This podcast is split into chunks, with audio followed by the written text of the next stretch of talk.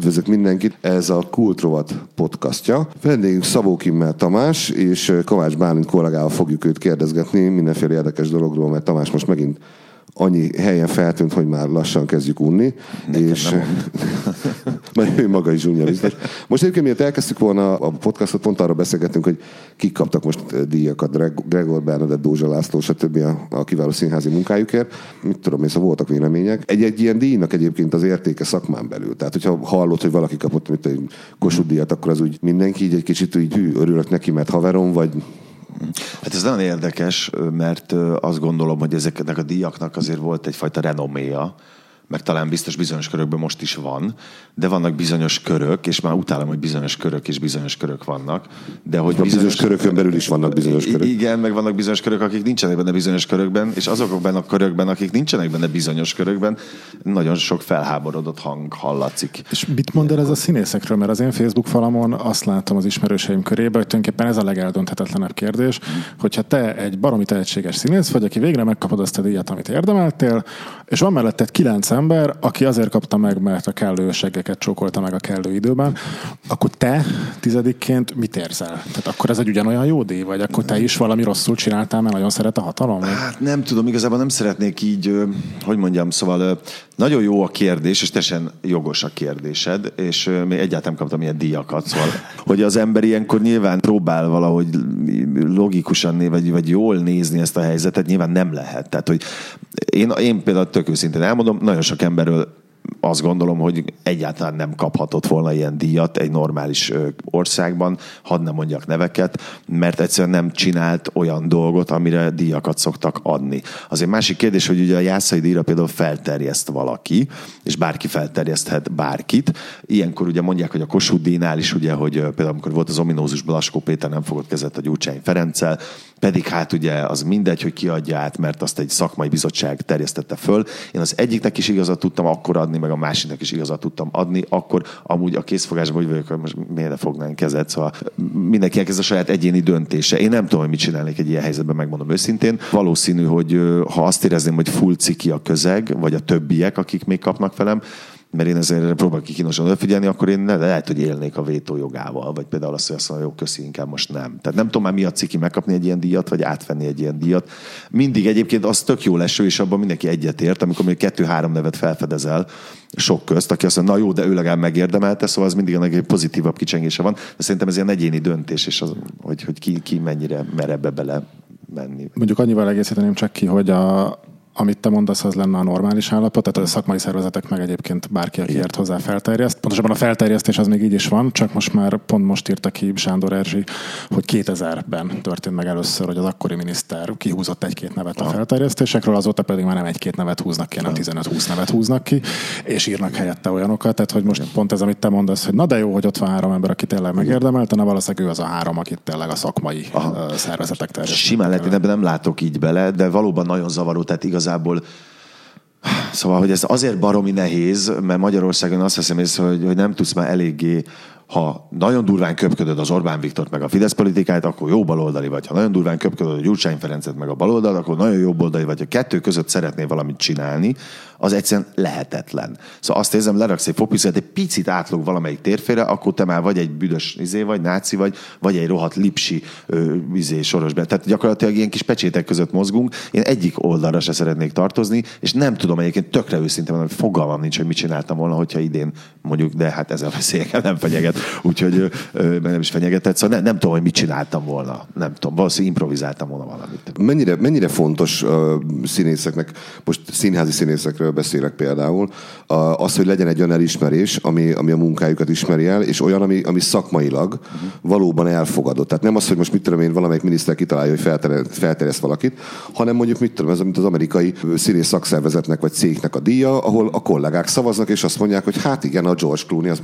ebben az évben tényleg kurva jó volt, adjunk neki egy díjat, mert megérdemli. Szerintem ez baromi fontos. Hát hazudnék aztán, hogy nekem nem esne jól, hogyha a szakmán belül érted, kapnék egyszer egy olyan díjat, ami arra utalna, amit mondjuk most ebbe az évben csináltam. Hát tök jól esne. Tök jól esett volna tavaly is, meg tavaly előtt is. Mondjuk lehet, hogy tavaly nem volt olyan, ami jó volt, de hogy nem tudom, nyilván ez mindenkinek baromi jól esik, mert ez egy tök jó visszajelzés. Én tudjára egyébként 2013-ban kaptam azt hiszem junior prima díjat, a világ legboldogabb embere voltam. Azt a Hamletre kaptam többek közt. Nagyon boldog voltam, és azt érzem, nem kicsi nagy képűség, hát most leszarom igazából, hogy tök jogosan kaptam, és azok az emberek, akikkel kaptam, azok is tök jogosan kapták, mert mindenki tök jót csinálta a dolgát.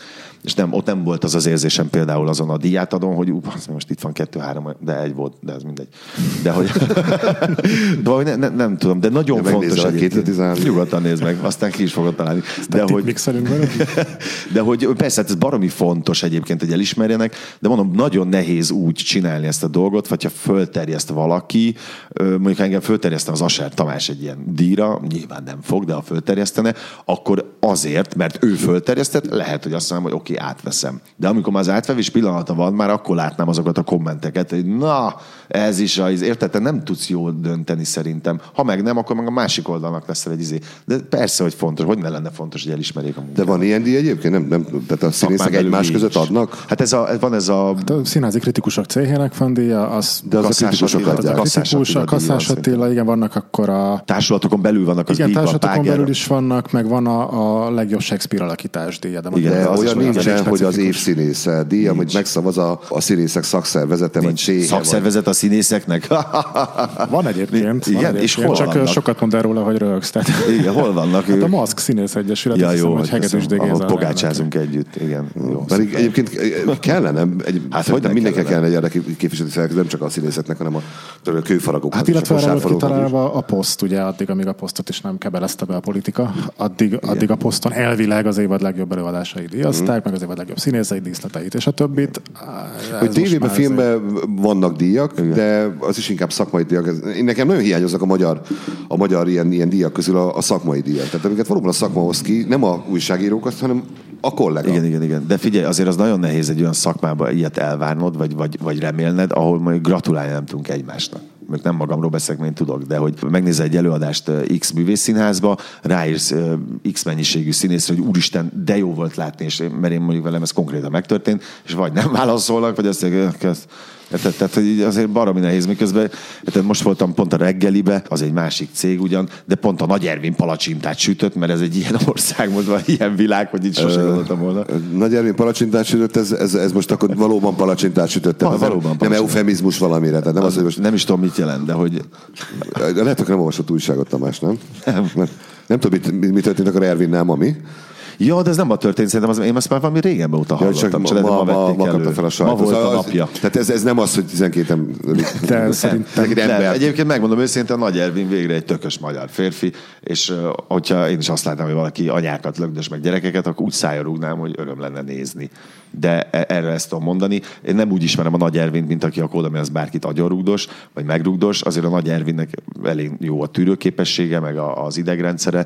Tehát valószínűleg komoly dolognak kellett történnie, hogy ő így reagáljon. Mind a mellett, hogy elítélem az erőszakot természetesen. Még visszatérnék a fogpiszkálóra, amit mondtál 5 perccel ezelőtt, hogyha kicsit átlóg, akkor az gáz. Igen. Hogy kell ezt elképzelni? Tehát gondolok arra, hogy mit tudom én, jönnek a menekültek, igen, és akkor te erről gondolsz valamit. Igen. Vagy mit tudom én, díjakat adnak, igen, át, és erről gondolsz valamit. Vagy jön a, mit tudom én, Európai Néppárt vezetője, és erről gondolsz valamit. Na, hogy ez nálad, akkor hogy rakod a fogpiszkát? Én úgy rakom, inkább nem rakom sehogy már. Aha. Bennem van egy ilyen lánglelkű Petőfi, meg egy, nem tudom mi az Isten van már bennem, de és nekem mindenről megvan a véleményem, és ez borzasztó rossz és nehéz, és ezeket most tanulom így tűrtőztetni, de azonban inkább nem is mondok erről nyilvánosan véleményt, mert az az igazság, vagy az az én tapasztalatom. Egyszer valamiről mondtam véleményt a hivatalos Facebook oldalamon egy zenésznek és egy politikusnak, amikor arról beszéltek éppen nagy öröm, hogy egy magyar nőnek mit kellene csinálni, és lányos apaként nem nagyon éreztem azt, hogy bele kellene szólni akárkinek is, hogy mi egy nőnek a dolga, akkor megfogalmaztam egy ilyen rögtönzött véleményt, hát meg is kaptam érte a magamét, mind a mellett egyébként még szépen megúsztam, de én azóta inkább azt éreztem, hogy nem kell nekem ez, tehát hogy én az én kis baráti körömben, meg ezt mondom mindig, hogy az ember a kis mikrokörnyezetébe próbál rendet rakni, vagy próbálja a kis dolgait csinálni, akkor kicsiből talán lehet nagyot csinálni, nem tudom. Szerintem nem jó, bocsánat, de akkor nem dolgom nekem az, hogy nekem Szabó Kimmel Tamásként, színészként, akkor az én oldalamat arra használni, hogy akkor most véleményezek. Nagyon jól látható, hogy kik azok, akik egyébként ezt csinálják, de az egy másik szakma szerintem. Vagy ott a saját privát oldalon szerintem ott nyugodtan. Csak a nyilvánosan nem biztos, hogy annyira bős dolog, de egyébként ezt hogy kéne elképzelni? Tehát most tegyük föl, hogy oké, megfogalmaz egy ilyen sarkosabb véleményt, és akkor tényleg ez ilyen naív kérdés. Igen. Akkor másnap lehet, hogy az a szerep, amiben volt ígérve, akkor kapsz egy telefont, hogy hát figyelj Tamás, egyeztetési kreatív különbségek jöttek, és sajnos te most nem fogsz, gondoltunk. Nem fogsz, igen, azt hittük nő vagy. Mindig azt hittem, hogy te szőke vagy, Tamás. És akkor konkrétan ilyen miatt azt mondják valakinek, hogy nem, kösz? Szerintem igen, vannak ilyen dolgok. Én hallok olyan dolgokat is, hogy valaki megkap még egy szerepet egy filmes vagy televíziós produkcióba, és akkor már üzennek, hogy jó, tök jó, hogy te vagy, de akkor mostantól egy kicsit vissza kellene fognod ezeket a politikai megnyilvánulásokat, mert az nem tenne jót a produkciónak. Egyébként ezt is el tudom fogadni. Mind a mellett, hogy amúgy meg, ha már egy demokráciában élünk, illetve demokratikus elveken működő, nem tudom, mibe élünk hivatalosan. Hát papíron úgy hívják az országot, hogy maradjuk ennél. Igen, szóval, hogy de hogyha kis romantikus élünk, és a mindent, tehát hogy beleképzelünk, egyébként ez egy milyen ország a kis fejünkbe, akkor azt gondolom, hogy ennek nem kellene megtörténnie. Tehát azt, hogy én gondolok valamit a világról, az nem kell befolyásolja azt, hogy milyen munkát kapok. Ha az annyira szélsőséges, akkor persze, hogy befolyásolja, mert nyilván szélsőséges nem kell, hogy legyen. De azt mondom, hogy ide jön az Európai Néppárt vezetőjén, azt mondom, hogy hello Manfred, vagy nem tudom, hogy hívják. Bejött egyből egy. Nice to meet you, érted? Akkor valószínű, hogy több olyan komment érkezne, illetve fölkapnák a nem tudom milyen oldalak, hogy na, itt a migráns simogató, bevándorláspárti hülyeköcsök, érted? Tehát, hogy ez most kinek jó? És ugyanez fordítva egyébként. Most pont az a vicces, hogy az jut eszembe a Száll a kakukk fészkére, aminek ugye te voltál a egyik főszereplője. Bocsánat, vagy. És pont akkor nem veled, hanem Péter Fáborival interjúztam, aki pontosan azt mondta, mert hogy pontosan erről a kérdésről beszélt ő is, hogy dehogy itt nem politikáról van szó, ebben a migránsokról volt szó, hanem egyszerűen arról, hogy emberek vagyunk, vagy nem, hogy ez egy tök egyszerű kérdés, hogy emberként kezeljük embertársainkat, vagy nem, és aki ebben nem nyilvánul meg, szóval a Bori ezt annyira nem tartotta jó kifogásnak, hogy egy színész az ugyan miért nyilvánulja meg erről. Tehát, hogyha azt kérdezem, hogy ilyen viszonylag basicebb dolgok, ami azért tényleg nem az Európai Néppártnak a vezetője, hanem tényleg egy ilyen emberi kérdés, ott is ugyanez van, hogy akkor inkább hagyjuk meg. Hát én azt látom, hogy ez van egyébként, de az a helyzet, hogyha jobban körülnézel, akkor ma Magyarországon szerintem nagyon komolyan, tehát amikor azt ki kell írni, tehát hogy kell kezet mosni, vagy ne dobjál be, nem tudom, ikea a húsgólyót, bazdmeg a WC-be, mert eldugul, ezt ki kell írni, meg a telefon becsörög a színházban non-stop, tehát én ezen a héten nem játszottam, úgyhogy ne csörgött volna be valakinek a telefonja. De úgy, hogy be is mondják, tehát amikor alap dolgokat, és teljesen egyértelmű dolgokat újra el kell magyarázni ennek a társadalom bizonyos rétegeinek, vagy azok bizonyos képviselőinek, akkor igen, azt gondolom, hogy necces már, mert egyszerűen olyan szinten szét van húzva, hogy azt mondod, hogy menekültek, igen, azok is emberek, persze ne engedjük be illegálisan olyan embereket, akik egyébként ellenőrizetlenül jönnek-mennek, de egyébként aki háború elől mennek, az mi az Isten ne fogadnánk be, miért lennénk szigorúbbak, mint maga Jézus Krisztus. Most láttam az Abigélt, és ez a kedvenc mondatom azóta belőle, mert egyszerűen tényleg ez van, hogy mi az Istenél lenne itt bárki izébb, mint maga Jézus Krisztus. Úgy, egyébként játszottam Jézus Krisztust, és tök jó dolgokat mondott a csávó, sikeresen el lett ferdítve az is, hogy persze jöjjön be az, aki védelemre szorul, hiszen ezek az emberek, akik most azt köpködik, hogy ez a büdös migráns, hogyha itt para lenne, az első lenne, aki 120-szal futna egyébként innen, és kopogtatni egy szomszédos, hogy légy engedjetek be, és ha ott vannak, hogy nem engedünk be, a kurva ért. Szóval én ezt látom, de aztán lehet, hogy nem nekem van igazam, nem tudom. De egy kicsit azt látom, hogy mindenki úgy megvannak a nagy elvei,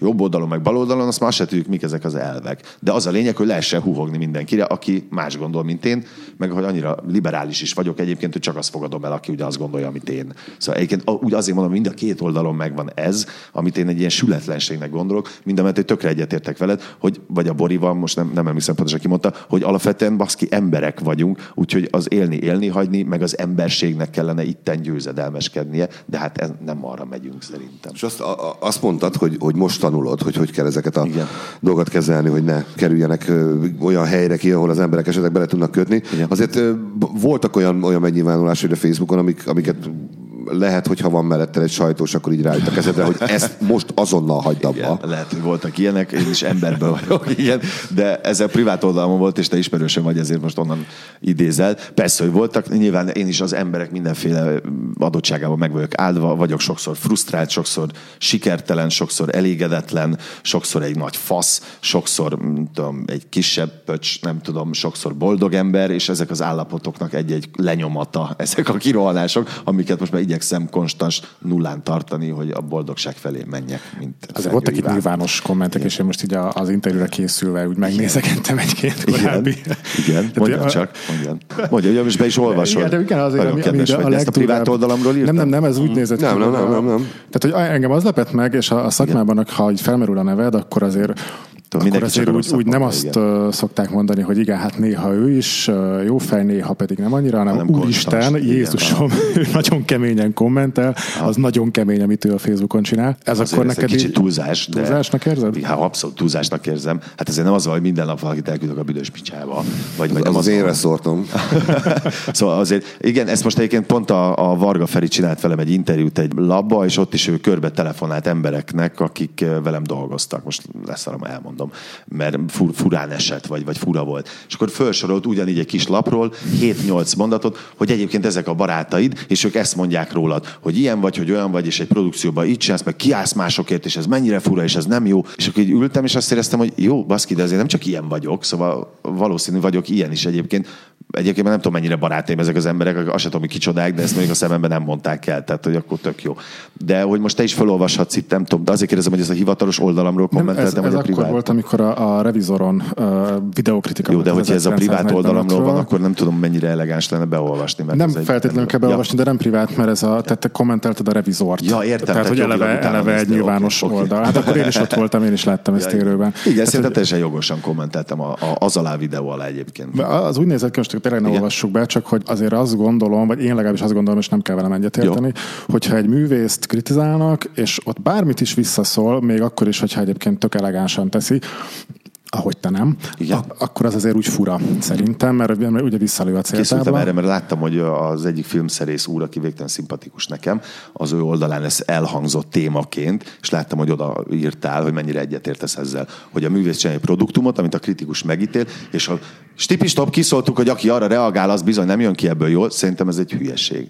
De el tudom fogadni, hogy ti ezt így látjátok, mert hogy mi a te produktumod? A kritika. Ha te megítélheted az én produktumomat, akkor én megítélhetem a te produktumodat egyébként, mind a mellett, hogy azt szerintem meg kellene vizsgálni, hogy ma Magyarországon milyen kritikai hagyományai vannak annak, amihez én hozzászóltam, hogy egy filmről leül X mennyiségű kritikus beszélgetni, és az egyik kritikus szájából elhangzik, ha még egyszer ennek a színésznek a ráncos arcát kell látnom egy filmen, akkor érted? Azóta persze jóba lettünk, tehát nincs ezzel baj, csak ez miféle kritikai múltra tekint vissza, ez full személyeskedés, érted? Amire én joggal azt mondom, hogy arra, egy olyan filmről beszélgetünk, amit egyébként 30 országban játszanak, több mint 20 díjat nyert a világon, hát nektek pont itt a magyaroknak megint nem tetszett. De várj, hát hogyha azt mondta volna, hogy nem azt mondja, hogy ha még egyszer ennek a színésznek a ráncos arcát kell, hanem ha még egyszer ezt a színészt kell, akit már nagyon unok ezekben és ezekben a szerepekben, egy ugyanolyan szerepben látnom. Az tök más. Akkor ezzel... Persze, az tök más. Itt most neked a ráncos arccal volt bajod. Hát az, hogy miért kell valakit megbántani azzal, mondjuk, hogy esetleg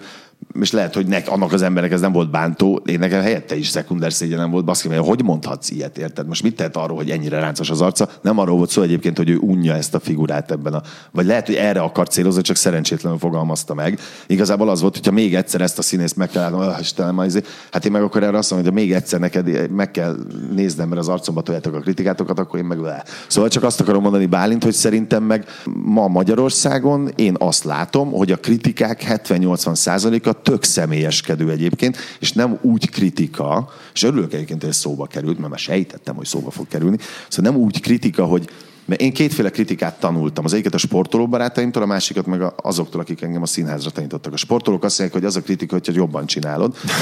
Egyébként a másikak meg azt mondják, hogy az a kritika szerintem, ahogy egyébként mi a színház csinálást is tanultuk a főiskolán, hogy nézzük egymás jeleneteit, megpróbáljuk megérteni, hogy te az életjelenetetben egy padon, amiben egy fordulatnak kell lennie, egy érzelmi változásnak, volt egy ilyen feladatunk másodikba, egy kék padon kellett csinálni, egyedül 90 másodpercig egy jelenetet, egy állapotváltozás legyen benne, tök szabad kezet adsz.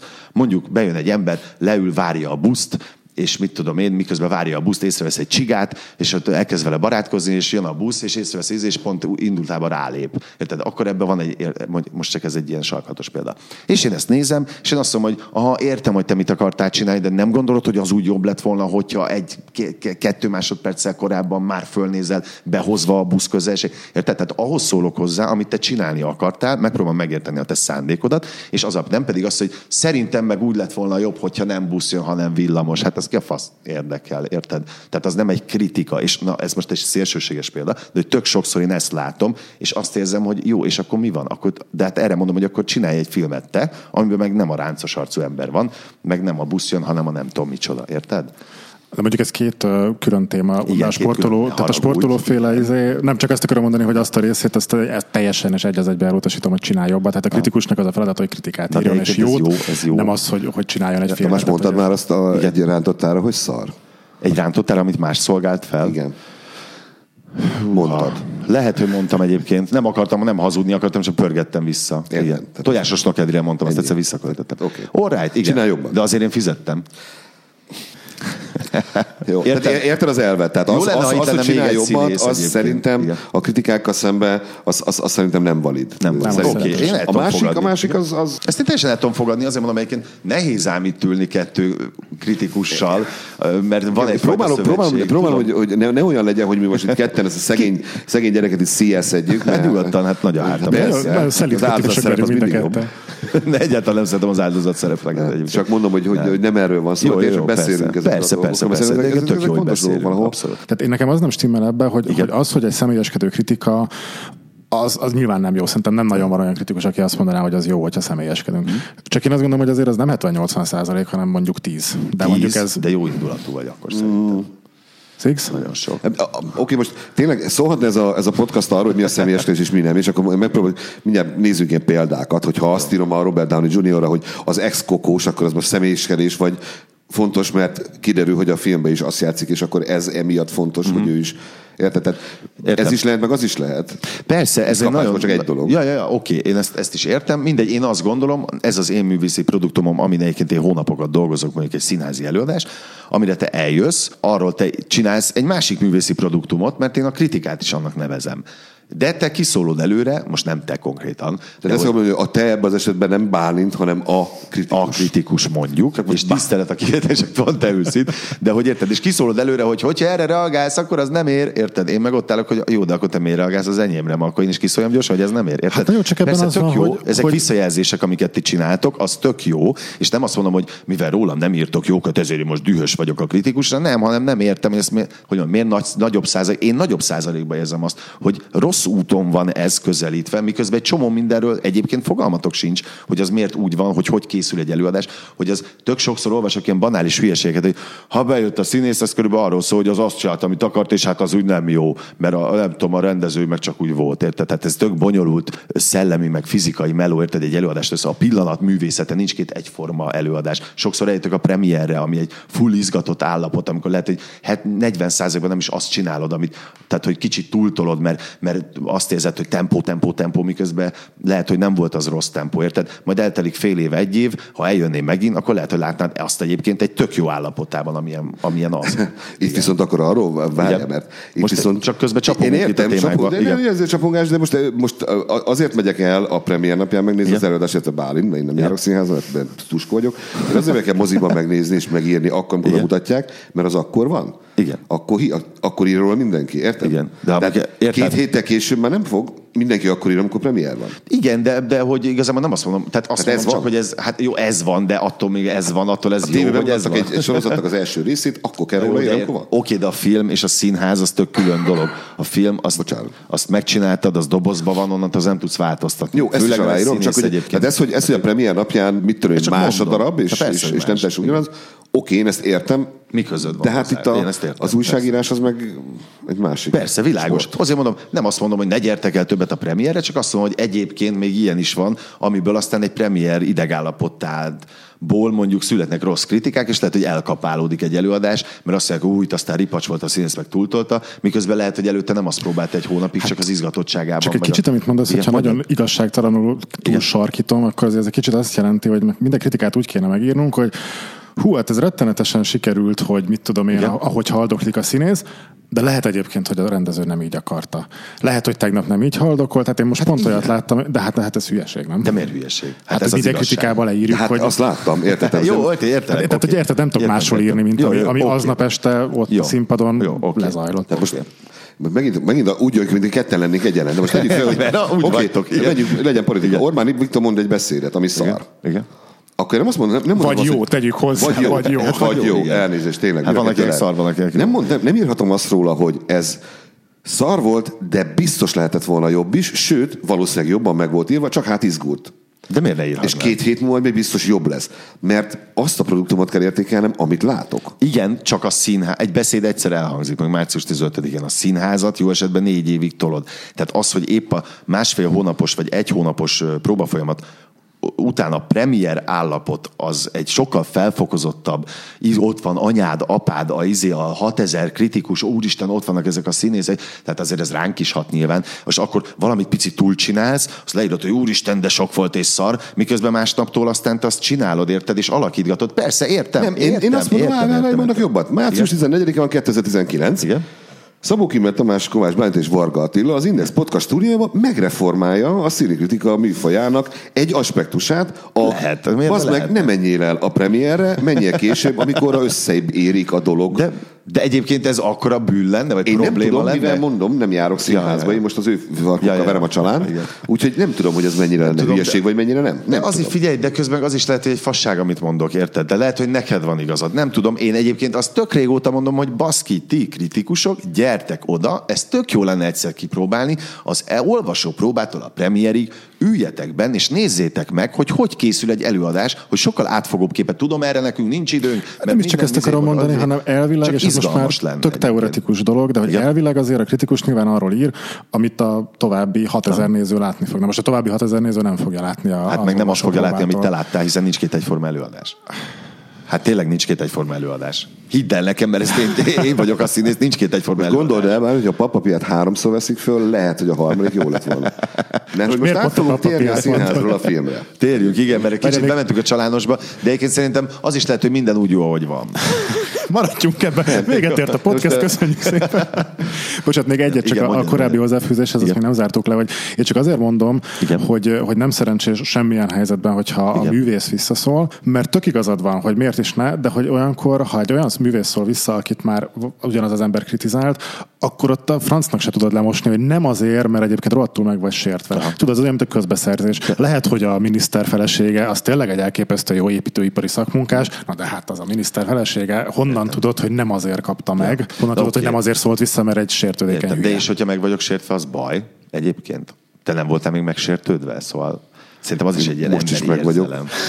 Vagyok. Valamiért biztos. De szerintem meg az, hogy most így vannak ilyen elvárások, hogy te vagy a színész, én megírom rólad, hogy esetleg szar vagy jó voltál, és te azt fogad el, mert én érinthetetlen vagyok. Most gyakorlatilag sarkítva. Ez az érinthetetlenség, azért várj már. Picit, mert hogyha arra reagálsz, akkor te aztán ebből nem jössz ki jól. Tehát most ez van, érted? De miért ne eshetne szarul? Hát szarul esik. És azt miért nem mondhatnám el? De miért ne? Lehet, hogy nem így működik minden ember. Nem tudom, én valahogy így működöm. Szerintem az baj, hogyha nem esik szarul. Tehát, hogyha most csinálsz valamit, és érted, A, jól csináltad, és azt írják, hogy szar voltál, vagy B, szarul csináltad, és leírják, hogy szarul. Tehát mind a két esetben rosszul esik. A, egyszer, mert igaza van, azért esik rosszul, egyszer meg, mert nincs igaza, azért. Igen. Mindenképpen rosszul esik. Persze. Tehát ez sem is van, amikor jól esik. Ha nem vált ki semmit, akkor tulajdonképpen bementél, szakmunkát leraktad, kijöttél. Igen, de hát ez nem így, vagy én nem így csinálom. Egyébként ez is olyan, hogy sok színész mondja, hogy nem olvasok kritikát, nem olvas, nem, azt nem szerintem. Lehet, hogy van olyan, aki nem olvas kritikát, de engem például érdekel, érted? Érdekel, hogy az az ember, aki elvileg ért a színházhoz, mert rengeteget néz színházat,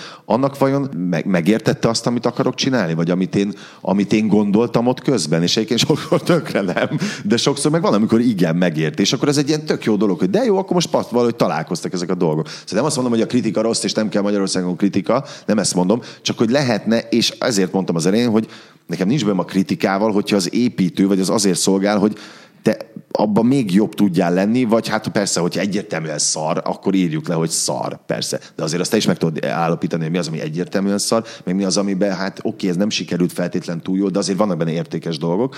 Illetve azért mondom, hogy én nagy részt, egyébként amik mostában szembe jöttek, azok egy csomóba személyeskedés volt, amivel viszont nem tudok mit kezdeni. Mert én sem mondom azt, hogy neked meg hosszú a hajad, úgyhogy te rossz kritikus vagy, érted? Bálintnak hosszú a haja egyébként, csak mondom. Ez úgy teljesen célzatos volt. Mikor voltál utoljára a Pocsék? Amikor tudod magadról, hogy volt pocsék. Egy darab, most nem a papapiáról beszélek, hanem hogy volt egy darab, és hogy pocsék voltál, hogy tudod, hogy ez nem volt. Hát én utoljára a Karamazov testvérekbe éreztem a borzalmasnak, az első évben, amíg játszottam, mert egyszerűen ott valahogy nem kaptam olyan vezetést a rendezőmtől, amiben én biztosan tudtam volna állni. Ezért aztán mindent előttem, amit gondoltam, és éreztem, ahogy közeledett a premier, hogy baszki, itt baj lesz, tehát hogy ebből nem fog jól kijönni, és ez azért az nagyon rossz. Általában én el voltam kényeztetve, hogy tök jó mestereim voltak, tök jó rendezőkkel dolgozhattam, aki azért ott volt rajtam, figyelte, hogy az most sok kevés, így csináld, úgy csináld, jó instrukciókat adott, ami szerintem baromi ritka egy szín, tehát ma Magyarországon a színház rendezőknek szerintem nagyon nagy százaléka iszonyatosan rosszul tud instruálni, de filmen is egyébként szerintem az egy nagyon érzékeny állapot, és arra kvázi születni kell, lehet ezt is tanulgatni. De a Karamazov testvéreket én például egy évig borzasztóan rossznak éreztem. Majd eltelt egy év, volt egy nyár, otthon ültem, és azt mondta, jó figyelj, ez így nem lehet. És akkor az egészet így letoltam magamban nullára, ez most így nagyon hülyén hangzik, meg nem is nagyon tudok erről beszélni, mert ezt te is most színész lenni, akkor tudnád. Átgondoltam az egészet, és akkor elkezdtem sokkal visszafogottabban csinálni, és ott a nézők előtt gyakorlatilag kigyúrni azt a szerepet, és arra figyelni, hogy miket lök az én kis belső megérzéseim. Tehát nem instrukciókat végrehajtani, hanem szépen fokozatosan végelni, és akkor elhívtam egy-két operatőrbarátomat, akik mondtak olyat is, hogy ott jó lenne, ha elfordulna és visszafordulva ízak lenne az arcod, nem tudod, és prisznit meg, és mondom, jobb az operatőr, oké, szóval nem, de hogy mondtak egy csomó jó dolgot, és akkor abból újra igazából egy év alatt a nézők előtt újra csináltam. Egyébként nagyon sokszor van ám olyan, hogy iszonyatosan gáz a próba folyamat, vagy valahogy nagyon elmegy a rendező meg a színész, és aztán a nézők előtt kell. Nekem most volt az elmúlt 3 évben legalább 3 ilyen produkció, hogy a nézők előtt kezded el csinálni és gyakorolni, meg dolgozgatni, meg próbálgatni dolgokat, és akkor ez is olyan, hogy ez azért ez nem egy jó állapot, de a Karamazovval kifejezetten szar voltam, aztán eltett mondom ez az év, újra csináltam, és akkor azt éreztem, hogy na, erre már ugye elmernék hívni valakit, hogy ezt most akkor nézd meg. Lehet, hogy akkor is szar volt egyébként. Hát érted, hogy ha Kovács József a Karamazov első kört látta, és akkor azt mondja, Marika, ne menjen el megnézni, ez a Tamás, ez az aranyos gyerek, de ez most... Igen, ez akkor így jártam. Nagyon. Igen. Viszont utána Marikának megmondja a másik barátnője, aki egy évvel később látta, hogy tehát ez a Tamás, ez szenzációs volt. Igen. És akkor Marika ott áll középen, hogy akkor most vagy a Kovács Lajos teljesen hülye, vagy... Na de Kovács Lajos és Marika között, nem Marika, hanem akinek mondtam, van szexuális kapcsolat? Mert az is nem sokat hozzátesz. Értem, persze. Ez az, hogy amelyik állapotban látnak, na most az van, hogy amikor az ember kritikát, nem tudom, biztos szívesen járnának a színikritikusok minden nap színházba ugyanazt megnézni, és írni róluk egy legyen összefoglalót, hogy akkor így átlagolva egyébként nem volt rossz. De érted, ez nem megy. Persze. És akkor itt most akkor a színház, a film és a tévé közti különbség, ez az egyik például. Hát ugye, hogy ott van a pillanat, meg kell csinálnod, így akkor van, is, hogyha előtte 3 órán keresztül ültél a budin, mert rossz volt a gyomrod, hát mert valami baj volt, és meg kell, hogy csináld. De akkor is meg kell, hogyha meg a gyerekemmel valami borzasztó dolgot. A filmnél meg ugye ott van az, hogy annyiszor veszitek fel, tulajdonképpen effektív, amennyit a Nemzeti Filmalap költségvetése enged. Igen. Hát a Papa Piánál engedte. Igen, bár nem láttam bele a költségvetésbe, de amiket hírek, amiket ti is hallottatok, azt hallottam én is, tehát hogy igen. Azért beszélünk erre a filmre, mert szerintem ezzel Bálint, meg akivel beszélek, mindenki egyetért, hogy vannak a karriernek mélypontjai, és van a Papa Pia. Figyelj, nem tudom mennyire elegáns. Ez most nem ilyen roast Kimmel Tamás, hanem az a film tényleg egy olyan film volt, amit én nem értem, hogy miért vállaltál el. Amikor múltkor beszélgetünk, akkor is megkérdeztem, nem lehetett erre nemet mondani, hogy ezt köszönöm, de nem.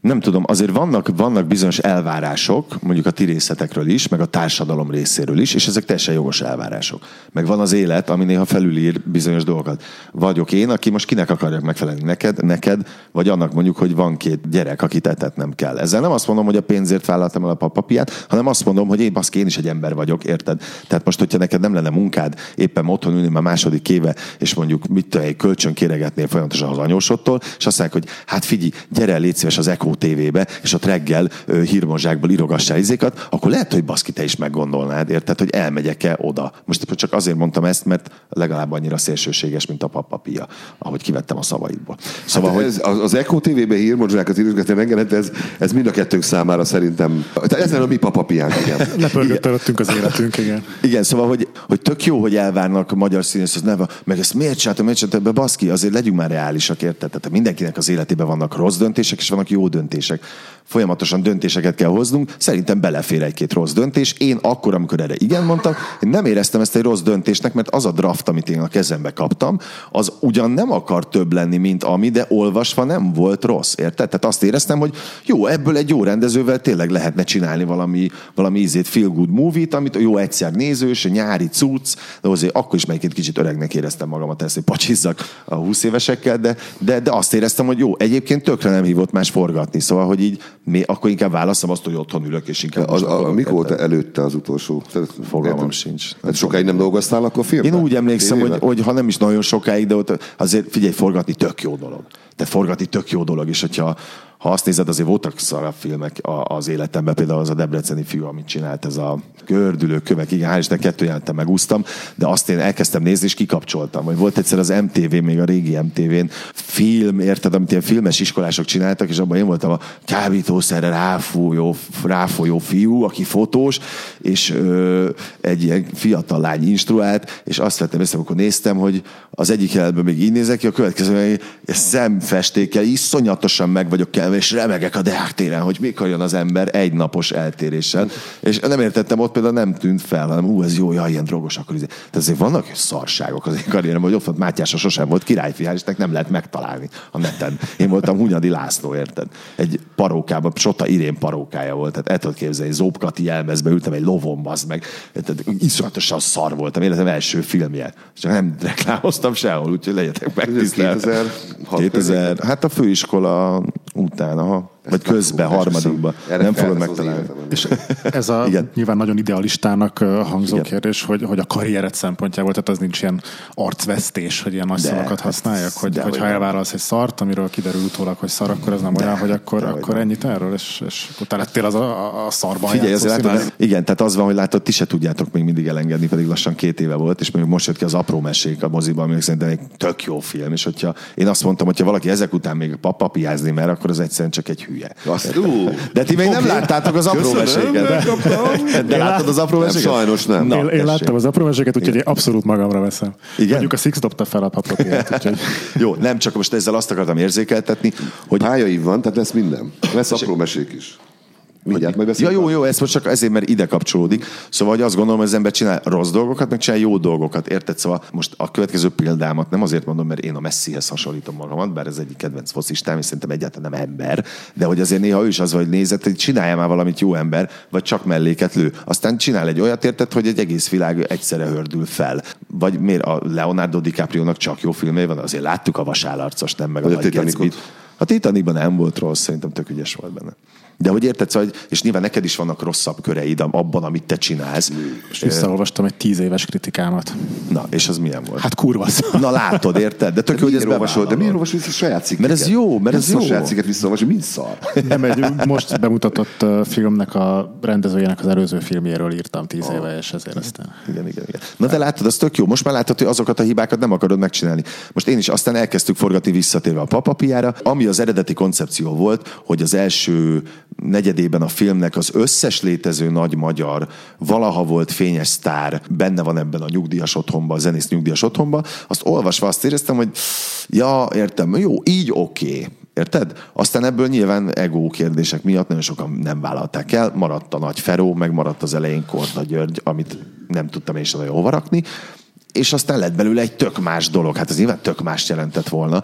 Illetve a Csupó Gábor rendezőt egyáltalán nem ismertem, tudtam, hogy ő rajzolta, mint egy tipegő makik, vagy micsodát a fecsegő tipegőket, meg nem tudom, mit csinált még. Hát még a Simpsonsba is. Simpsonsba, igen, tehát olyan volt a neve, hogy én nem tudtam, hogy rendezette már élőszereplős filmet, nem tudtam, a Narnia krónikái valamelyik részt csinálta.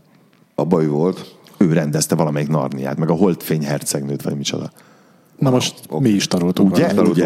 Bocsánat. Igen, szóval nem tudtam ezeket, és teljesen, figyelj, engem iszonyatos, tehát úgy éreztem magamat, mint Amerikában, a Vajna meghívott hozzá, ott ült a Csupó, bemutatott minket egymásnak, elém raktak egy ilyen cast listát, hogy mi a véleménye, mondjam el, hogy ezek jók-e szerintem, milyen zenéket szeretek, hogy szerinted ezek jó zenészek, mert akkor még iratni akartak dalokat. És úgy éreztem magamat, baszki, mint egy hollywoodi sztár, érted, hogy itt ülünk, ezek az emberek tök jó fejek, basszus, kikérik a vélemény véleményemet, azért ez nem gyakori, és azt éreztem, hogy azt szeretnék, hogyha egy picit komolyabban belefolynék ebbe a filmbe.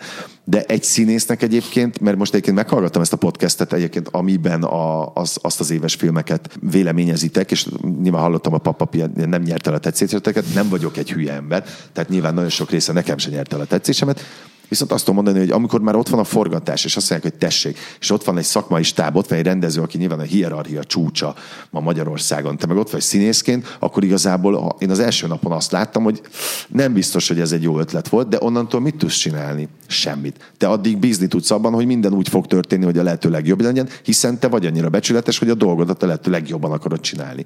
Csak nagyon sok mindenem múlik egy film. Tehát lehettem volna ebben iszonyatosan jó is, meg a többiek is, még mindig ott van egy vágó, még mindig ott van a rendező ízlése, akik a végén aztán összerakják. Te napi 12 órát dolgozol. Onnantól neked ahhoz már semmi közöd, érted? Tehát te elmész az utószinkron, és akkor látsz valamit a filmből, aztán a díszbemutatón. Értem én, azért miért vállalom be? Azért vállalom be, mert imádok forgatni, mert tök ritka, hogy forgathatok, és mert azt éreztem, egyébként ezen az egyen vaciláltam, hogy a Médi Hungária után kellene nekem még egy zenés film.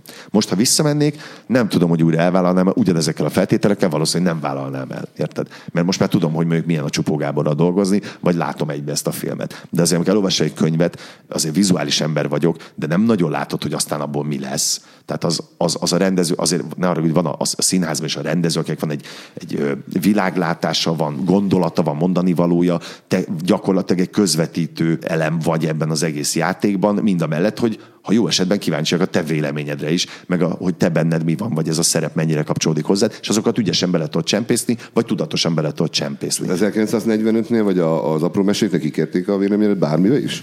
A 45-ben igen, ott impróztunk, és akkor a Feri, a Török Feri, aki rendezte, ő például nagyon kíváncsi volt arra, hogy mit gondolok, de a Török Feri teljesen máshogy dolgozott. Most a két filmet nem lehet összehasonlítani. Hát egyik nem, a Papapia, ez egy közönségfilm volt, teljesen igen. Más közönségnek, 1945 is teljesen más, igen.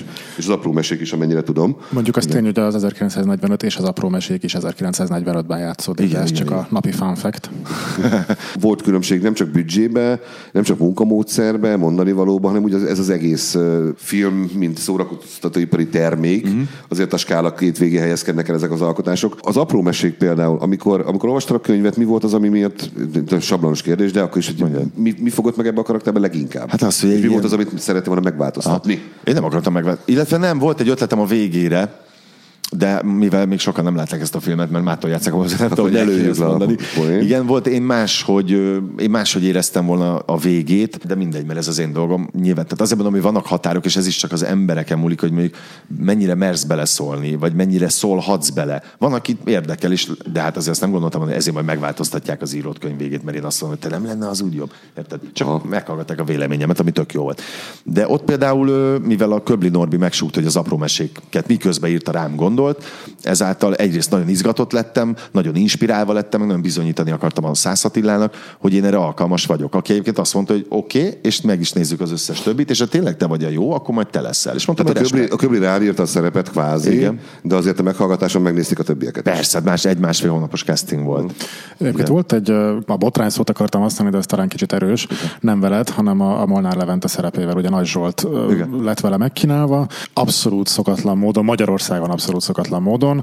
Végül is visszaadta a szerepet, mondva, hogy nem kapott érte elég pénzt. Tényleg ennyire elképesztően nagy istenkáromlás, hogy valaki visszaad egy szerepet, azért nem kap elég pénzt? Nem. Én is bármikor visszaadnék egy, mint ahogy engem is megkerestek már az utóbbi évben egy filmmel. Elmondták, hogy 27 nap lenne, ajánlottak egy összeget, és akkor nekem pont akkor lett volna egy színházi dolgom. És azt mondtam, hogy oké, egyrészt ez baromi kevés ezért a 27 napért, viszont nekem az le kellene mondanom a színházba ezt a munkát, ami mondjuk 3 éven belül, ha jó esetben addig játszom, havi 4 előadásba, sokkal több pénzt hozna, mint amit te most ajánlasz. Tehát nekem ez már nem éri meg. Akkor duplázzuk meg azt a pénzt. Hát az nem. Oké, köszi, akkor nem kell dolgozni.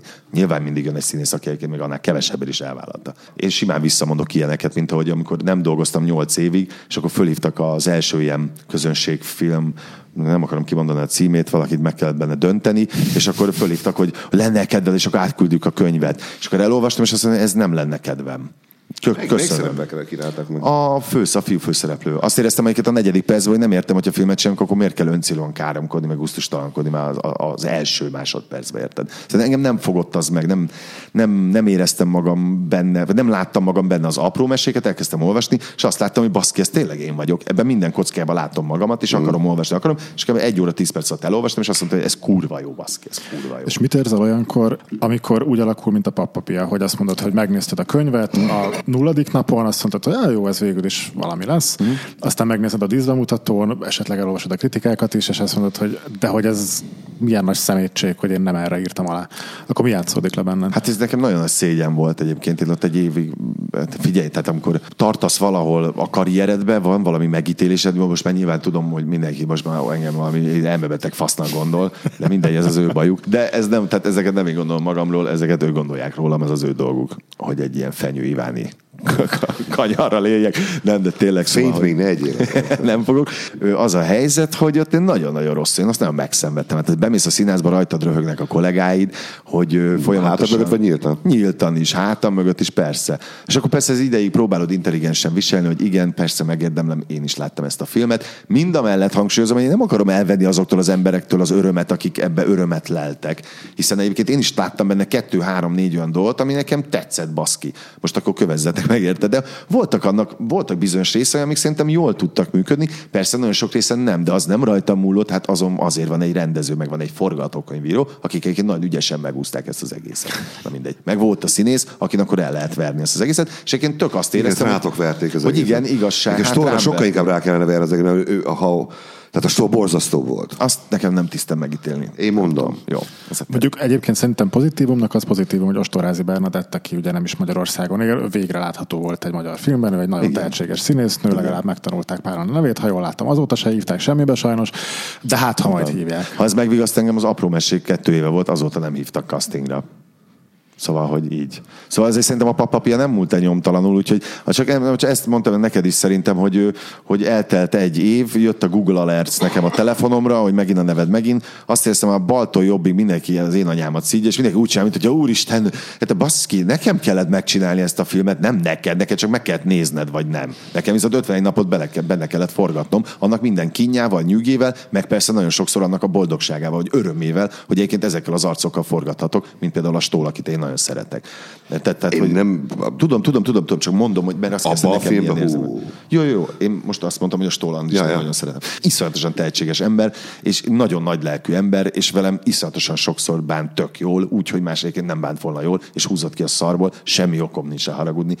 Én szeretem az ő színészetét, és azt is nagyon szeretem, amikor valami olyan ihletett állapotban van, hogy még magát is meglepi, mert bizony meg tudja magát is lepni, meg engem is. Nem tudom, mi a Nemzetiben nagyon jó barátok lettünk, és én ebből nem adok, szóval persze mind a mellett, hogy nagyon sok mindent elítélek, amit csinált, és megvan róla a véleményem. Nekem az egyik mesterem, az Ascher Tamás azt mondta, hogy a tettet kell elítélni, nem az embert. Ebben nyilván van igazság, meg nyilván más, meg máshogyan látja. Én ezt valahogy ez nekem megragad. Jó, hogy mondtál a Nemzetit, mert ugye a Nemzetiben, amikor játszottál, akkor társulat tagja voltál. Igen. Aztán, amikor annak vége lett, 2007 környékén, igaz? Nem, 13. 2007-ben. Utána, amikor eljöttél, akkor nem volt semmi fél évig, mert hívtak egy nagyon nagy színházba a körúton, és oda inkább nemet mondtam, mert nem akartam. Egyrészt nagyon megalázónak gondoltam azt a színházi fizetést, amit próbáltak nekem kínálni, eladva úgy, hogy hát ez mennyi pénz, és milyen jó. Szerintem meg egyáltalán nem volt az. És akkor nekem született először a lányom.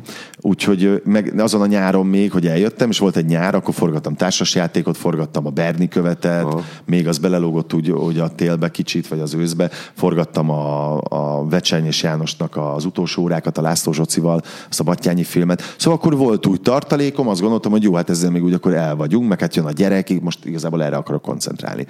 És akkor arra koncentráltam, a tartalékok elfogytak, és ott voltam fél évig, úgyhogy egyébként a kutya nem keresett, csak azt láttam, hogy már ez is forgat, az is forgat, az itt van, azt kap, izét, és akkor nyilván elkezdtem, hát azért persze vagyok annyira önmagamat szerető ember, meg kétségek közt élő ember, meg önmarcangoló, hogy hát nyilván akkor, hogy én biztos egy szar vagyok, engem senki nem szeret, valahogy összehozott az élet az Orlai Tiborral, és akkor ott elkezdtem vele dolgozni, újra színházban, illetve Bodzsár Márknak az első színházi munkájába, a V úr üzen címűbe, az Átriumba jöttem így kvázi vissza, ez egy ilyen gangster komédia volt, Ott meg az Ötvös Andrissal voltunk együtt, és az is tök jó volt. Szóval az Orlainál elkezdtem dolgozni, nagyon megkedveltük egymást, és akkor ott egymás után kaptam így a lehetőségeket. Most ennek már nem tudom, 5. éve azt hiszem, hogy ott vagyok. De és akkor azt mondja, hogy 5 éve volt, igen. Tehát akkor egy évig gyakorlatilag a ki nem mondott nevű nagykörúti színházon kívül senki nem hívott egyáltalán? Semmi, de ilyen projekt alapon se? Tehát semmi, hát az átriumban a már kihívott, igen. Az. Ez miért lehetett?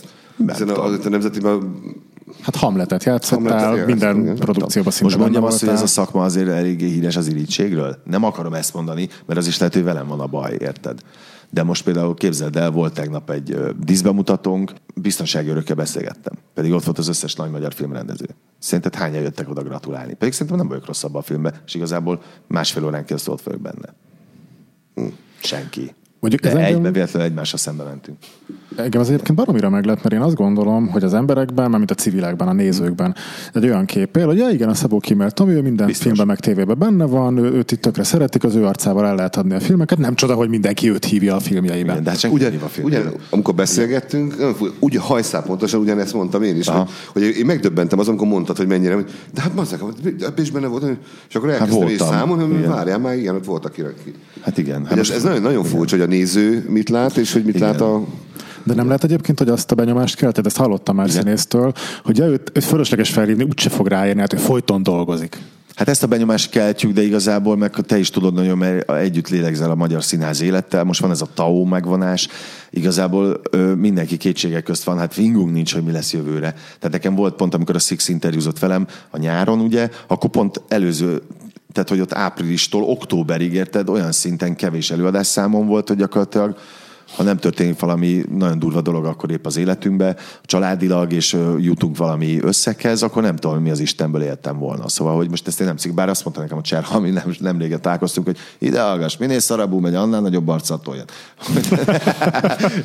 Hogy teljesen igazad van, főnök. Szóval, hogy ja, de közben ez az élet, ezért mondom, hogy lehet kérdezgetni, hogy ez miért vállaltad be a papapiát? Hát baszki, mert van az élet, és az felülír egy csomó olyan művészi elvárásodat, és bár úgy lenne, hogy nem kellene fölülírni, nyilván nekem is az lenne az érdekem, meg az lenne az álom, hogyha csak jó dolgokban lennék benne, de hát közben meg azért ott van 2 gyerek, ott van egy család, főleg a 2 gyerek mellett egyedül vagy családfenntartó, nyilván, mert a feleség egy gyesen van. Szóval ezek mind olyan dolgok, ne hazudjunk már magunknak, jó, neked pont nincs gyereked, de neked pont van. Tehát, hogy pontosan tudod, hogy mik azok, mennyibe kerül egy pelenka, baszkin, bemész egy DM-be, a nagy bababarátboltba, azt úgy jössz ki, hogy a gatyádat ott hagyod, érted, pedig nem vettél semmi extrát például. Vagy csak bevásárolsz, érted, egy hétre előre mondjuk.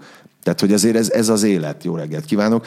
Nem tudok mindenkinek megfelelni, de nem is akarok egyébként. Annak szeretnék mostantól megfelelni, hogy mondjuk a családomat azt tök jól el tudjam tartani. Hát, ha abba belecsúszik néha egy kis fail, akkor belecsúszik, ha meg nem, akkor meg örülök. És nem tudom, hogy erre válaszolhatsz el, de nem akarok konkrétat kérdezni, csak igen, akkor úgy, hogy mi a filmért a legkisebb összeg, amit ajánlottak, és akár el se fogadtad, és mi a legnagyobb, amit kaptál? A legkisebb összeg az, azt hiszem, már most mikor? Régen vagy most?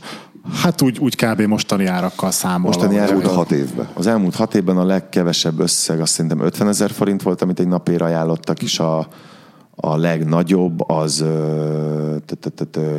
200 000 forint volt egy napért. És akkor ezt kb. Úgy 30-al szorozzuk be átlagosan? Hát beszorozhatod, de az nem változó. De azt nem mondtam, hogy aztán én mennyire vállaltam. Vagy hogy én mit ajánlottam. Na mindegy, de hogy nagyon, tehát hogy azért azt tudjuk, hogy egyébként ma Magyarországon, most na, megint nem leszek kurvára népszerű, ezért nem fognak látott hívni soha a filmekbe, mert bizony gyártásvezető kezébe vagy. Tehát lehetek én a Szabó Kimmel, egy gyártásvezető kezébe kerülök. És tisztelet a kivételnek, mert biztos van nagyon sok jó, én is találkoztam már jóval, de bizony vannak olyan gyártásvezetők, akiknek nyilván az a feladatuk, mert már valószínűleg ezt tanulják a főiskolán, hogy hogyan spóroljál jó sok pénzt. A színész a legutolsó, bármelyik színész megkérdeznéd, valószínűleg ezt elmondaná, lehet, hogy nem így nyíltan, hanem izéba. Nagyon sok olyan élményem van, ami egyébként megérne egy előadást, hogy egyébként milyen kiszolgáltatott helyzetben vagyunk, és most nem rinyálok, baszki, ez van. Tehát amikor azért könyörögnek, hogy baszki, azért egy biztosítást kössetek már rám, meg, hogy érted, vannak azért dolgok ebben a filmben, amiket megcsinált amúgy is, hogy azért könyörögnök kell, mondjuk, hogy szabjunk már meg egy napi munkaidőt, ne haragudj, vagy hogy biztosítsál már pihenőidőt közben 12 órában, vagy legyen már kaja, légy szíves, vagy ne az legyen, hogy majd egyszer utalunk, tehát hogy érted, amikor ezekkel még mindig viaskodnod kell. Tehát én például most megkockáztatom, volt egy-két olyan produkció, amiben most sokkal nehezebb hely, sokkal rosszabb helyről indultam szerződéstervezetben, mint 2007-ben, amikor kijöttem a főiskoláról, és az első filmemet csináltam. Érted? Szóval, hogy nagyon sok minden van itt az életben, ami összetevő ahhoz, hogy te aztán eljussál egy filmbe. Hát most már nem fogok. És a tévé?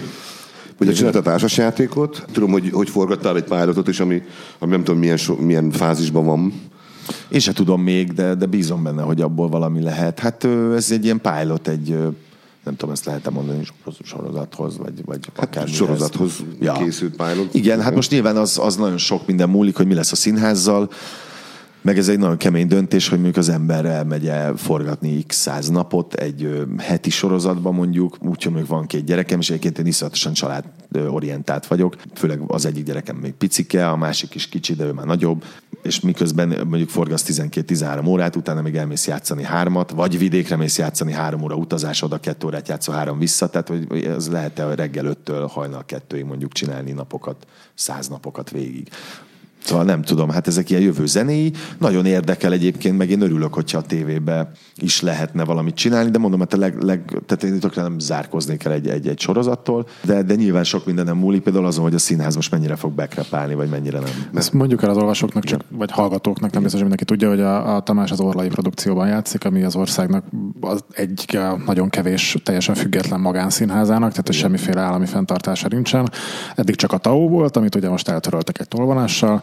Hogy mi lesz helyette, azt még nem mondták meg, úgyhogy Orlai az pont az egyik legnehezebb helyzetben van az összes magyar színház. Igen, és hát most vele is vettünk egy csomó előadást, illetve most pont a Száll a kakukk fészkére azt le kell venni, tehát minden, ami sok szereplős, azokat le kell. Na, és egyébként az a dühítő ebben, hogy pont az Orlai, aki nagyon okosan és jól használta föl azt a TAO támogatást, tehát nem lopta el, hanem abból fejlesztette a jövő évadot, meg mert olyan dolgokat. Ugye azért régen rásütötték a bulvár színházat, mert könnyen fogyasztható, de picit elgondolkodható darabokat csinált, meg filmfeldolgozásokat csinált, nyilván ami biztos, hogy közönség siker lesz. Aztán, ahogy elkezdte megtalálni a saját közönségét, meg elkezdett beindulni a bolt, nyilván elkezdett nyitni művészszínház a vonal felé, így született meg az Egyőrült naplója, az Egyasszony, a Csemegepultos, most ezért csinálta meg a Széttépve című előadásomat, ami meg a függőségekről szól, egy ilyen zenés dokumentarista koncertszínház, és az is egy tök komoly társadalmi cucc egyébként, mind a mellett, hogy színházilag is azt mondják, hogy nagyon kielégítő élmény. És akkor most ezek kvázi így veszélyben vannak, pedig aztán mi baromira nem politizálunk szerintem, vagy én nem vagyok olyan előadásban, amiben politizálnánk, se nyíltan, se bújtatottan, de mégis valami kollektív büntetés van itt, hát most mire gyanakodjak? Nem, szerintem egyébként pont Orlaival az van, hogy ő nem a kollektív büntetés része, hanem ő róla így kb. Nem is tudtak, igen, hogy jaj, vannak ilyen magánszínházak, hát hoppá, most már ez van. Hát, erre nem gondolunk, Lacikám. Hát de most már a hófát vágnak, forgács is. Hát igen. És ha már széttépve is függő ezzel neked mi a privát viszonyod? Tehát gondolom, hogy azért valamilyen... Cigizem, például keményen cigizem. Ennyi? Aha. De kamaszként is? Csak ennyi volt? Nem, hát most... Miért neked? Érted? Szóval... Na, hát akkor coming out, kiszipuzott. Rád nézünk itt nem. Most Six. Találkozni szerintem a tudatmódosító szerekkel mindenki találkozik. Persze. Meg hát nyilván voltam, figyelj, azért nekem vannak olyan emlékeim, gimnáziumban jártam, volt a suli legvagányabb és legszebb csávója. Neki volt először Buffalo cipője, tehát tényleg meg izéja volt, Kenzo parfümje, meg mit, én azért nem voltam még gazdag gyerek, minden csaj izé, és akkor volt valami buli, ahol iszonyatosan becuccozott, elhitte, hogy tud vezetni, az beült valami 180-nal főtekeredett a Csiki Gergely Színház előtt a fára, ketténnyit a feje, szevasz. Onnantól már nem volt a suli legvagányabb gyereke. Ezek mondjuk itt tini koromban, ja, ilyeneket így kaptunk, én is jóban voltam vele egyébként. De nem ezért csináltam én meg, mert ez egy coming out előadás akart lenni, hanem azért, mert tök régóta mondta az Orlai, hogy miért nem csinálunk neked egy valami önállót, és én akkor mindig azt mondtam, hogy én csapatjátékos vagyok, nem akarok egyedül, meg mi az Isten, milyen monodrámák vannak. Nem találtunk, aztán parkoltattuk, én nem akartam zenéset, pedig zenész színész szakon végeztem, de én mindig úgy voltam, hogy nem akartam sem musical színész lenni, se ezek, amit most így gondolunk a zenészszínházról, majd tök máshogy képzeltem el a zenészszínházat. Lovas színész? Lovas színész, nagyon szerettem volna lenni, sőt, inkább én ilyen halas színházat szeretnék csinálni. Tehát ilyen akváriumban, egy delfinnel. Egy kettővel. Delfin és ember egysége. Igen, vagy egyébként még zsiráfos is lehet. A Free Willy-t eljátszani... Hát a szarvasi víziszínház az nagyon jön fel, tehát ott azért lehet, hogy meg lehet próbálni a színpad másik oldalát és alulról. Nem bántsuk a tenyát, hát tök jó dolog, amit ő kitalált. Meg nem tudom, miért nemzeti, de tök jó dolog. Mondta, hogy na, Tomikám, most például hogy vagy ezzel, és azt éreztem, hogy igen, volt egy durva év mögöttem, volt ez a pappapia mizéria, mindenki a véremet akarta szívni, el is hittem, hogy egy borzalmas szaralak vagyok, és hát mit képzeltem, én meg tehetségtelen vagyok. Nem úgy jöttek össze a színházi dolgok sem, vagy nem éreztem magamat annyira jó formában. És akkor azt mondtam, hogy jó, figyelj, akkor vagy tényleg bukjak meg a csudába nagyon, vagy akkor bizonyítsam el be valakiknek, akik nem tudom kiknek és miért kell, de legfeljebb magamnak, hogy baszki, te azért ennél több vagy. És felhívtam a Novák Esztert, aki a másik mesterem volt a főiskolán, és ő mondta, hogy tökre benne van, csináljunk valamit, mit szólna egy ilyen szétes és felállás történethez, mondom, ez tök jó, induljunk ki ebből. És elkezdtünk nyár óta agyalni, gondolkozni, dolgozni, és egyébként rajzolódott ki a függőségek témakör, ami aztán a francia gondolta, ez ennyire tág spektrumú dolog. Minden eset az előadásnak a vázát, azt a kábítószer függőkkel folytatott interjúinkból részletei adják, tehát 3-4 figurát csinálok ebbe az izéba. Kiderült, hogy az izém ismerősöm az ex-heroinista, aztán világbajnok sportoló lett belőle, az izének a izé az ekim volt rajta, az nagyon komolyan spanglizott 12 éves kora óta, és akkor ezek az emberekhez elmentünk, csomóan meséltek ilyen élményanyagokat is, meg izét, és ez adta a darab. Egyszerűen tök jó szövegek voltak, meg tök jó meg nagyon súlyos történetek voltak benne, és akkor ez lett a váza ennek az előadásnak, amiben egyébként olyan előadóktól válogattunk zenészeket, mert 4 tagú zenekar játszik mögöttem, akiknek köze volt a szerhasználathoz, mint a Doors, vagy a Quimby, vagy a Iggy Pop, nem tudom, hogy kell mondani. Iggy Pop, jó, hogy beleraktam, azt sem tudom, hogy kell mondani, nem. De hogy nem csak valaki most azt mondta, hogy Iggy a legutóbb, és én zavarba jöttem, mert Iggynek. Hát szerintem ki akar baszni veled. Igen, azt akarta a podcastom írbeig, de igen. Keresd meg. Igen, sikerült neki. Igen, aztán mit tudom, Pink Floyd, majd mit tudom, de benne van egy János Vitéz dal is. És meg is elevenítem egy picit ezeket az előadókat, meg ezeket a sztorikat néha tehát összeraktuk a zenével, néha meg különálló ilyen koncertszínház jelleggel eléneklek egy dalt. És akkor ezek az tehát ezek a történetek vannak benne, miközben egyébként, ahogy kutattunk, rájöttünk, hogy baszki, tök sok függőség van, például az alkohol. Mert ugye Magyarországon 20 000 drogfüggő van, 800 000 alkoholista, 6 millió Facebook felhasználó. És ez tök izgalmas volt erre rájönni, meg beszélgetni, mint a Zaherral, meg nézni egy csomó dokumentumfilmet, olvasni addiktológusoknak a könyveit, meg pszichiáterek hogyan állnak. És akkor van benne egy ilyen szakmai vonal, hogy van ez a dr. Máté Gábor, Amerikában élő pszichiáter, vagy a Demetrovics Zsoltnak től vannak idézetek, hogy a függőkhöz hogyan kellene hozzáállni, vagy mit jelent egyetlen egy függő. És akkor ezeket próbáltuk egy picit összerakni ezekkel a szövegekkel, és csinálni egy kicsit szakmai, de kicsit meg ilyen színházilag. Tehát, hogy ezekből a történetekből összerakott előadást zenével, tehát tök bonyolult egyébként az egész cucc, de azt mondják, hogy nagyon-nagyon tetszik az embereknek. Én felírtam egy másik idézetet, ami viszont nem dehonestál, úgyhogy ezt felmerem olvasni. Kisalföldnek mondtad a dühöngő ifjúság kapcsán. Igen. Szerepedről, Jimmyről azt írtad, hogy Jimmy értelmiségi problémái, téperődése, középosztály iránti gyűlölete, a rendszer elleni lázadása tökéletesen lefordítható a mi gondjainkra, én magam is hasonló gondokkal küzdök. Igen. És amikor még én is abban voltam, hogy akkor te azt fogod mondani, hogy igen, te imádsz a Facebookon dühöngeni, és ez neked nagyon jó érzés, hogy mindenkit elküldtetsz a francba, akkor azt gondoltam, hogy majd erre visszakérdezek, hogy tehát akkor te is olyan vagy, mint Jimmy a dühöngő ifjúságban. És tulajdonképpen így is megkérdezem. Igen, de kicsit olyan vagyok, mint az összes többi másik szerepem, mert azok a szerepek is annak, mint én. Vannak azok a színészek szerintem, akik így most eljátszom ezt a szerepet, meg igen, most annyira bele kellett ebbe mennem, meg én meg nem tudom, és csak ilyen embereket ismerek, hogy ez ilyen természetes, hogy elolvasod a szöveget, megtanulod a szöveget, elkezded próbálni, és az összes kapcsolódási pontot felkutatod magadban, meg az írott szövegből kirajzolódó figura között, és egyszerűen azzá válsz. Nem tudom, én ezt így tanultam. Meg hál' Istennek, nem tudom, én így csinálom. Tehát én, amikor Jimmy Porter vagyok, akkor most is egy kicsit Jimmy Porter vagyok, és addig leszek Jimmy Porter, amíg le nem rakom azt az előadást, vagy el nem veszik tőlem, és lehet, hogy utána is Hamlet ugyanúgy még velem jön baszki a WC-re is, érted? Mert egyszer voltam az Jézus Krisztus is, nyilván azért akarok megtéríteni mindenkit, mert idióta hülye vagyok most, érted? De hogy ezek mind-mind jönnek velem, tehát hogy nem tudom, én egy ilyen szivacsnak tartom magamat, amik ezeket így felszippantja, és aztán azok így ott vannak bennem. Hát ezért 8 előadást a fejedbe tartani, vagy még annó a Nemzetibe 13-at, ahhoz azért, tehát az valami másabb lelkületűségkel, mint mondjuk az, hogy ácsnak lenni, és ezzel nem akarom az ácsokat bántani. De hogy, ja, egyébként igen, nekem is megvannak a problémáim, de ne túlozz, mert nem az, hogy mindenkit elküldök a csudába. Csak engem. Téged egyszer elküldtenek a csudába, itt elnézést kérek nyilvánosan tőled, hogyha rosszul esett. Nem ezért mondtam. Abszolút. Jó, én sem azért mondom. Igen. Mosolyognak, csak ez azoknak van, akik nem látják. Én pont nem mosolyogtam most, előtte mosolyogtam. Nem mosolyogtam. Én meg csak a fájdalmamat nyomom el a mosollyal igazából. Biztos te is küldtél el francba valakit, mert éppen szarnapod volt. Tehát most megyek az idefele jövet, a taxis is úgy elküldött valakit az anyjába. Mert az jó, nem de hogyha taxival jössz és nem küld el valakit, akkor baj van. Akkor komoly probléma van, mert akkor ez nem biztos nem taxis, tehát nem ért hozzá. Tehát akkor az, hogy kontár, és akkor valószínűleg nem arra visz, mint amerre kellene. Elnézést kérünk a taxisoknak. Azt mondta, hogy az apró mesék óta sem kerestek. Tehát neked most akkor nem. Az Orlaid van, és azon kívül megvan ez a tévépályát, megcsináltál, és látsz, hogy lesz belőle valami, és megint semmi. Na most, hogy a TAO miatt az Orlai bedől, ami ezért csökkentitek sajnos az előadás számokat, és vesztek le darabokat, az előfordulhat, akkor eljön az a pont, amikor az a színház, ahol nem akartál elmenni, de mégis hív, és akkor oda elmenjen? Nem. Tehát biztos nem megyek el közszínházba. De nem is hívnak közszínházat. Semmilyen közszínházban, nem csak abban a nagykörútiban? A közszínház, a magyar televíziós sorozatgyártásnak az egyik rákfenéje, ezt az alkotók mondják, illetve gyártók, a közszínház. Uh-huh.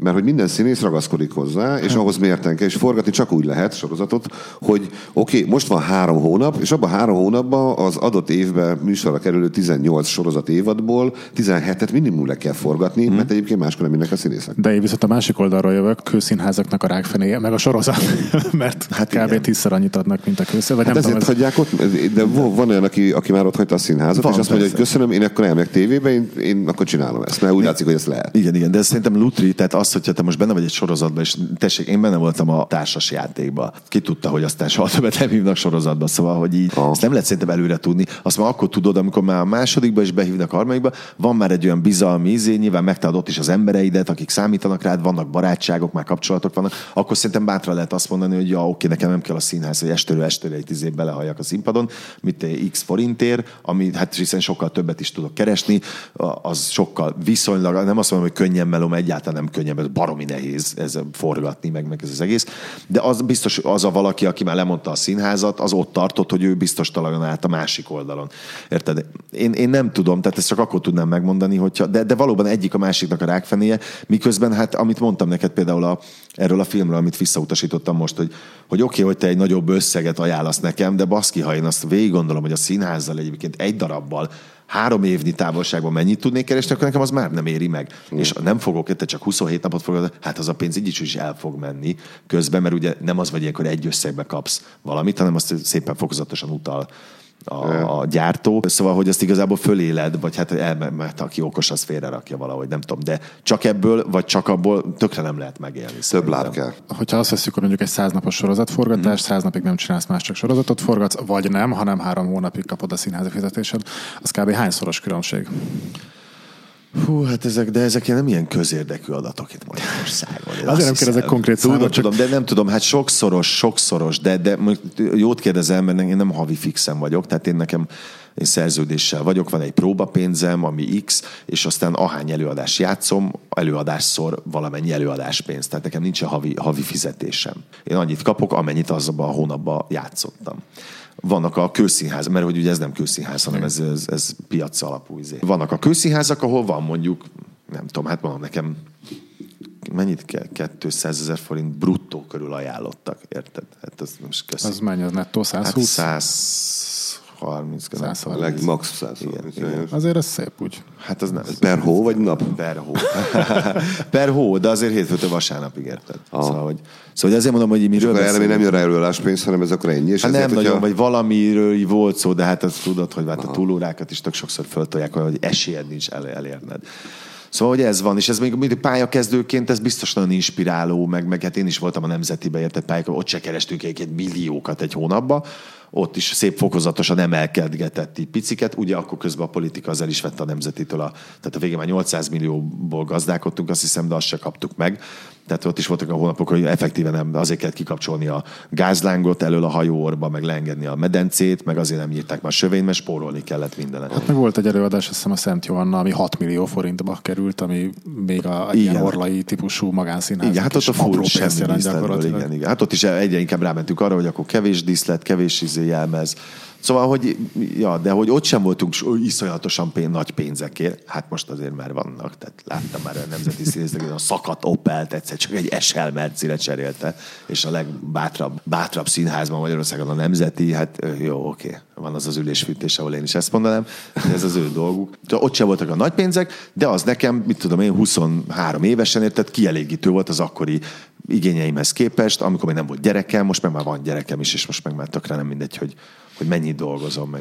És egyébként ezt teljesen feladtad magadban, hogy csak azt számítson, hogy eljátszhassam azt a szerepet, ami a társadalomról azt mondja, hogy és végre. Ez már így nincs. Nem az, hogy feladtam teljesen, ez hülyeség lenne, de nagyon örülök, hogyha ilyen dolgok jönnek, de hát nem jönnek szembe mindig ilyen dolgok. Tehát ezért én nem a Katona József Színháznak vagyok a társulatának a tagja, ahol egyébként, mit tudom én, egy évben csinálsz 3 Csehovot, meg nem tudom, és akkor azok tényleg a társadalomról úgy szólnak, hogy, vagy a kisember korrajza, meg a nem tudom, meg nem a Pintér Bélánál vagyok, ahol akkor aktuális dolgokról beszélgetünk, hanem én egy másfajta. Egyébként ott is a jelenkorról beszélünk, mondjuk a 3 esős napban is, meg olyan társadalmi dolgokról beszélünk, nyilván más írói minőségben, de attól még a szívünk, a lelkünk, meg a szakmaiságunk ugyanúgy benne van. Tehát szerintem nem dolgozunk másképpen, mint a Katona József Színházban.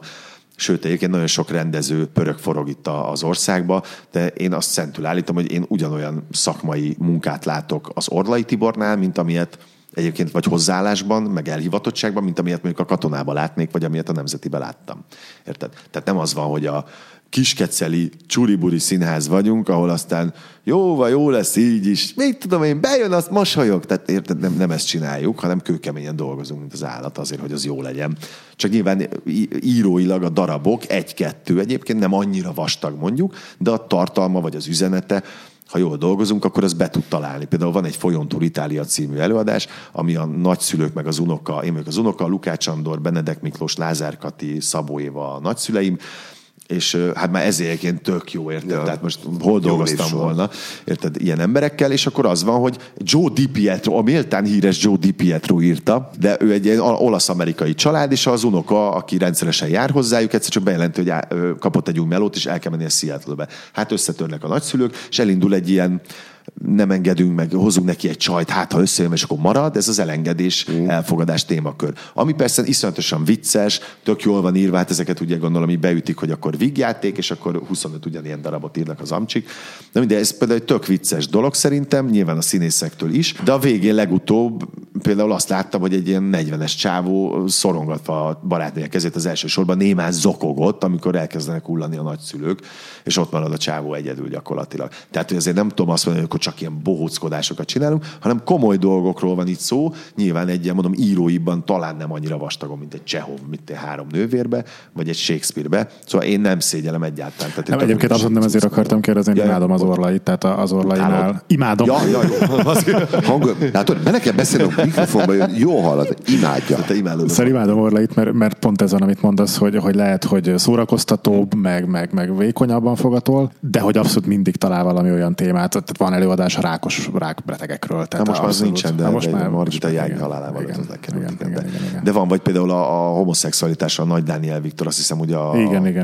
Igen, akkor van a dopingról. Igen, van a dopingról, a tagadj, mondom, van a Csemegepultos naplója, van az Egyasszony, amit a Péter Finovák Éva írt, a Tenkirékával, ugye az a gyermeke elvesztése, azt hiszem, hogy... Hát ez most egy nagy spoiler volt, igen, a sérült gyerek születése. Igen, ez olyan, mint amikor az apósom mondta, hogy este megnézem Tamás az Éli könyvét, amelyikben vakaizé, és mondom, köszönöm, bassz meg. Ja, mondom, bocs, ne haragudj, hogy igen. Itt most, aki az Éli könyvét betárazta magának már estére, sem fog boldogan, és Tenkiréka előadására sem, igen, biztos, hogy el fog menni. De menjenek el minden többet az Orlai. Én olyat hallottam egyszer, hogy megnézzük a Kocka című filmet. Ja, az, amikben csak a fogyatékos gyerek marad életben. És tudod, van az a film, amiben Bruce Willis végig halott. Ez is volt. Igen, ez is jó, volt. De legalább az apró meséket ne spoilerezzük el, az jó lenne. Az apró meséket lezárásként egy ilyen csalókérdés, álkérdés fog fenni, hogyha egy embernek, aki nem tud semmit a filmről, az apró mesékről, mi a legfontosabb dolog benne, ami miatt nézzem meg? Hát szerintem mindenképp a vizuális része a dolognak, a Nagy Andris operatőr szerintem elképesztő ilyen hollywoodi cuccot rakott le. A másik szerintem a történet, de közben meg az, ami, és annál nem akar több lenni, hanem egy iszonyatosan jól megkomponált és szépen kivitelezett zsánerfilm, amiben szerintem tök jól működnek a színészek, de javíts ki, ha nem. Jól működnek a színészek, szerintem jól voltunk vezetve, jó a történet, fordulatos, és ez egy közönségfilm. Ami egyébként szórakoztató is, tehát van neki humora, tehát nem az, hogy akkor történelmi thriller, akkor beülünk és akkor majd így nézzük, hanem hogy tök jó humora van, és nagyon ügyesen van vegyítve benne ez a kettő. Meg nagyon sok stílus keveredik benne, sok utalás, film noir, western, szóval szerintem mindenki talál benne egy olyan fél órát, ami aztán emlékezetes lesz neki. Na, köszönjük szépen. Köszönjük szépen. Szabó Kimmel Tamásnak, hogy itt volt, Kovács Bálint, én Varga Attila, és ez volt a Kult Rovat Podcast. Addig is kövessetek minket RSS-en, kommentáljatok, meg értékeljetek iTunes-on, meg ilyesmi. És fenn vagyunk a Spotify-on is már. Igen? Igen, most derült. Ma reggeli információ, hogy Spotify-on és iTunes-on is már mindenféle Index Podcast elérhető, úgyhogy tessék hallgatni minket, és köszönjük a megtisztelő figyelmet. Köszönjük szépen. Köszönöm.